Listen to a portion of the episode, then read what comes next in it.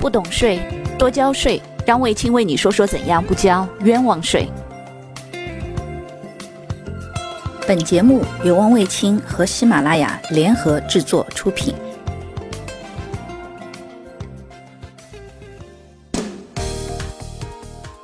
财务人员给人的印象是比较严谨、比较谨慎、小心翼翼，同时有原则。另外一个方面也挺无聊的这些人，但是呢。如果你听完今天这档节目以后，可能你对财务人员的印象会有一个不小的改观。为什么呢？这是一场讨论。公司从一个非常灵验的庙里请了一尊制作精美并且开过光的财神爷，回到公司以后，因为有发票的，所以这个钱肯定得公司出。公司出的时候，那么财务要把这个财神爷怎么来做账？哦，这件事情引发了一场全国范围内的大讨论，而这个讨论。是非常有趣的，所以呢，来大家看一看故事是怎么发生的。一个公司从一座庙里请回了一尊制作精美并且开过光的财神爷，有正规的发票。于是呢，公司的财务呢将它计入了固定资产。大家知道啊，按照原来的这个制度，超过五千块钱才能计入固定资产，低于五千就一次性做费用了。那么可想而知，如果这个案例发生在之前，那基本上肯定超过五千。想一想，制作精美且开过光的肯定不便宜的。于是呢，公司的财务就把它做固定资产。大家知道啊。然后呢，但是到年度会有会计师事务所的审计师，好来对公司的整个一年的账进行审计的时候呢，就认为说它不符合做固定资产的原则。关于原则这个问题，财务人员自己去搜一下，怎么才能进原则，就不讨论了。然后呢，他认为说应该要进管理费用。可是呢，有一个问题，如果做了管理费用呢，那么一次性公司的这个成本就会增加的比较多。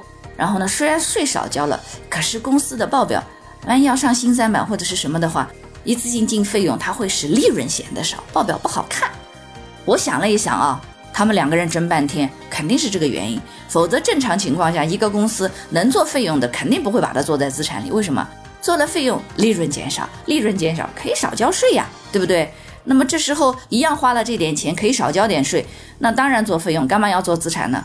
但是反过头来说，现在的案例是公司的财务要把它做到固定资产，而这个审计师认为要进管理费用，可想而知，这一定是倒过来的。这个公司需要报表比较好看。好了，这个都是旁话，只是一些小分享。然后呢，接下来的就看一看，当这样一个案例被大众发现了以后，于是一群的财务的专业人士。对此发表了各种各样的高见，大家看看，有一个网友就说：“他说，嗯，如果这个审计师是普华永道的，那么就要计入固定资产；如果楼上的审计师是毕马威的，就进管理费用。这个就叫职业判断，明白吗？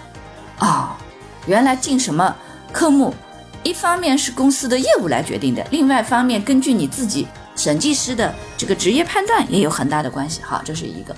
然后呢，另外一个网友说。”这个审计师肯定是不对的，因为财神爷不管是保佑生产，还是满足员工的精神文化需求，其所起的作用都是持续性的，而不是一次性的。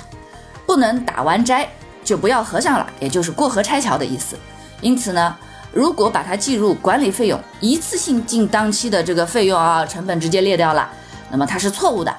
因为呢，财神庙的这个财神爷的作用，也不会减损。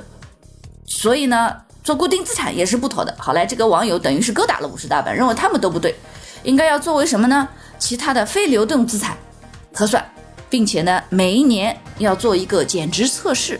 好了，专业术语啊，减值测试的意思就是你买的资产，你现在比如说你花一百万买的房子，然后到每年年底的时候呢，你要把这个房子看看它现在的市场价值多少，如果值一百万。哦，那你的资产没有减值。如果你的这个房子现在一测试只值九十万了，好了，你得就要提十万块钱的减值准备。也就是说，这个东西已经跌价了，不值一百万了。但是如果涨了啊，那就不用管它。所以这个就叫减资测试的意思。好了，另外一位网友说，你看请财神是想公司生意红火，费用当然要进固定资产了，管理费用管着管着就管没了，财神肯定会不开心的。你把它进管理费用，好了。还有网友说，两者都不妥，资产应该和日常的生产经营活动相关，并且能带来收入，而且这个收入是可以准确的算得出来。你比如说带来是五块的还是一毛的收入，要算得出来。但是如果是费用的话呢，应该跟你的日常的生产活动有关。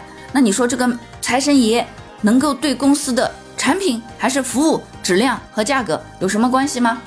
都没有关系，所以应该进营业外支出。哎呀，又有网友说了，不对，你作为固定资产，每个月要计提折旧的，大家对不对？固定资产要折旧的嘛，这个于心何忍呐？你怎么有脸去见财神呐？而作为管理费用，一次性就做成本，就直接减掉了，那么就一去不返，化为尘埃了，这是何其残忍呐！楼上还有人居然提出来要做营业外支出，简直是太过分了！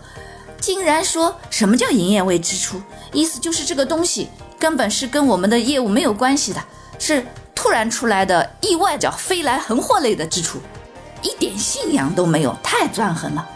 哎呀！至于能不能入账这件事情，简直是无稽之谈。你想想看，这买来的东西放在办公室里是铁打的事实。你无论从审计的部门还是税务的部门，你看着那个财神，你好意思说这个请财神的费用不能放在公司里列支吗？这种是信仰性的东西，怎么可以把它说的这么低俗呢？他的要进什么呢？当然了，就跟你们公司的品牌一样，他应该进无形资产。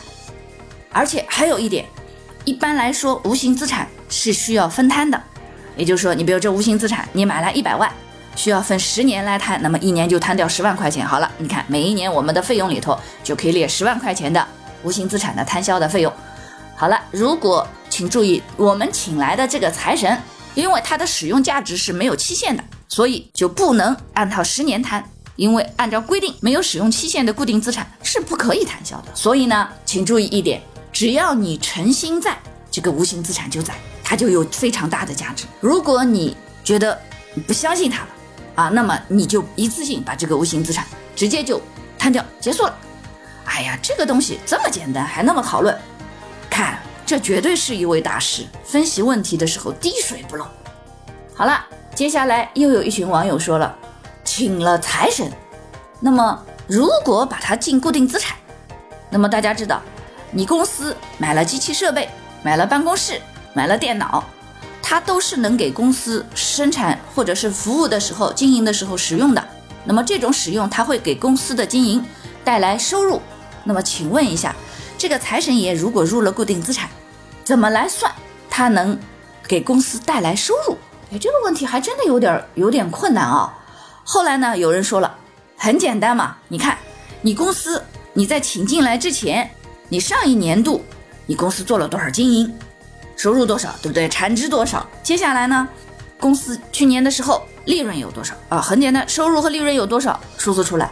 然后你今年请了财神进来以后，如果财神灵验了，那么就把它当固定资产。为什么呢？你看他进了，就像公司的办公楼，哎，公司的车、公司的机器设备一样的，它能够在未来。一直给公司带来收益，所以呢，那这一部分呢就应该允许他进资产。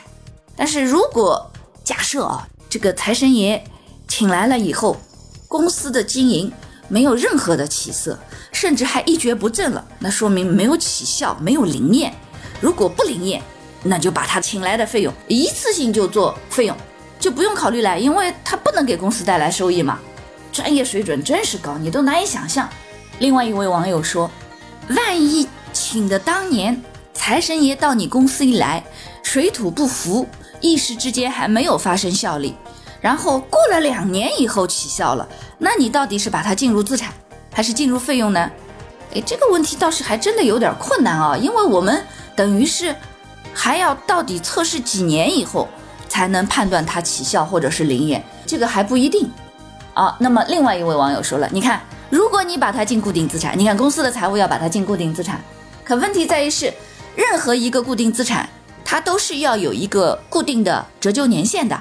你比如说厂房二十年，一般的机器设备五年到八年，哎，这个小车之类的三年到五年之类。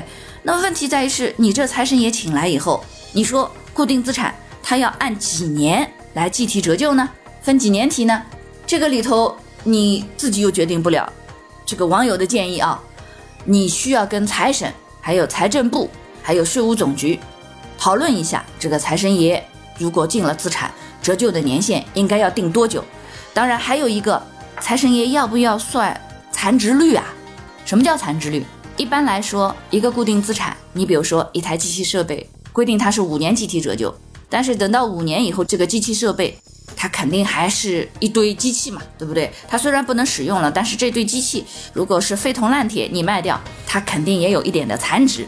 所以呢，这种残值呢，一般来说百分之三到百分之十之间都有，当然不计提残值也可以。所以呢，财神爷等到如果你把它定了折旧年限以后。这部分的财神爷有没有残值？大概我估计啊，得看看这个财神爷是什么质地的。如果它是黄金的话，我觉得根本就不用了，因为它到后面说不定黄金一涨价了，它反而升值了呢。折旧这件事情还真说不清楚，对不对？啊，又有一个网友说了，我一直都进管理费用的，没有计提折旧。他说开什么玩笑？财神爷请进来了以后，他开过光了，然后有的时候旧了一点了，我们每年还要给他。重塑一下金身，让他保持干净，同时还需要给他上点金粉啊，或者重塑金身。他说：“怎么可能有折旧？”他说：“每年还要往上添费用呢。”其实也对的呀，你即使是固定资产，车坏掉了也得修呢。这个重塑金身的这个费用跟进不进资产没有关系。但是他说的有一点我觉得有道理，他说：“财神呢，怎么可以折旧啊？等他一生气把你给折旧了怎么办？那倒是有点吓人的，他把你给折旧了。”还有一个网友说，当然是计入固定资产处理了，还想对财神爷征税，税务局你还想不想活了？这个问题，税务局反正我知道肯定是不供财神爷的，这个跟税务局活不活，我觉得关系也不大。另外一个，进不进固定资产我不知道，但是呢，无论是进了固定资产，它的折旧也是管理费用，肯定进不了生产成本，否则的话进生产成本，这个会计师肯定不同意的。你看又来一个会计师，也不知道是谁家的哦，对不对？有人说，应该记在在建工程里，为什么呢？你看，你供财神这件事情，不是说把他请来以后往那一放就结束了，你每天得要去上香吧，你还要定期给他更换新鲜的贡品吧，这个果品啊，或者是这个香烛啊之类的，这部分都是消耗哎。那上的这个贡品的费用，你怎么可能进固定资产呢？你肯定得记在在建工程，一直一直一直在建造，而且永远没有这个完工的时候。好吧，这个也真是比较牛。当然，还有人说要计入其他货币资金，要存出投资款，什么意思啊？意思就是说，你看我们请财神爷的这笔钱，既不能进固定资产，也不能进入费用里头，得要把它放在其他货币资金里，叫存出的投资款。为什么呢？你想，你这个钱拿出去了以后是做投资用的，它可能会对你未来有收益的，对不对？哎，这话一说，好像变成了财神的股东了。对不对？存出投资款，你成财神的股东了，这个也比较牛。当然，这里头还有一个笑话。上次的时候，有一个学生跑来问我个问题，说：“王老师，你看这个我们老板来报销了几笔费用，是亲子鉴定费。”我说：“啊，还几笔？”他说：“是呀。”他说：“会计上做什么科目，我已经请教过大师了，但是呢，税法上怎么列支我不清楚，所以想请教一下您。”我说：“那你告诉我一下，那位会计的大师。”说应该把这笔费用计入到哪个会计科目里？我当时其实他在回答之前，我肚子里就在想，这笔费用在公司里进福利费不对，进管理费不对，我一下想不出来，就是进在哪个科目里？后来学生跟我讲，王老师，那位大师说把它进入管理费用，那我说二级科目呢？对不对？就像管理费用里面会有业务招待费呀、餐费呀、差旅费呀，对不对？你管理费用后面做什么？他说。潜在股东身份鉴定费，我当时在这个电话面前，大概停顿了有三十秒，然后学生在电话里说：“王老师，王老师，王老师，你在听吗？”我三十秒以后用非常仰慕的声音告诉这个学生：“我说，请把我的一枚膝盖献给那位会计大师。”的确是的，我是绝对想不到。可是呢，我为什么要献上一枚我的膝盖？真心的认为，在税收上我回答不出这么有创造力、这么有创新性的科目。因为按照税法的规定说，这一部分的费用是不能够在税前扣除的。因为按照税法，所有与股东有关的个人的开支都不能在税前扣除的。所以这一部分呢，只能股东自己承担了。你看，那会计的大师说出来的这个话，多么的在行在理，而且有创新性。我就不行。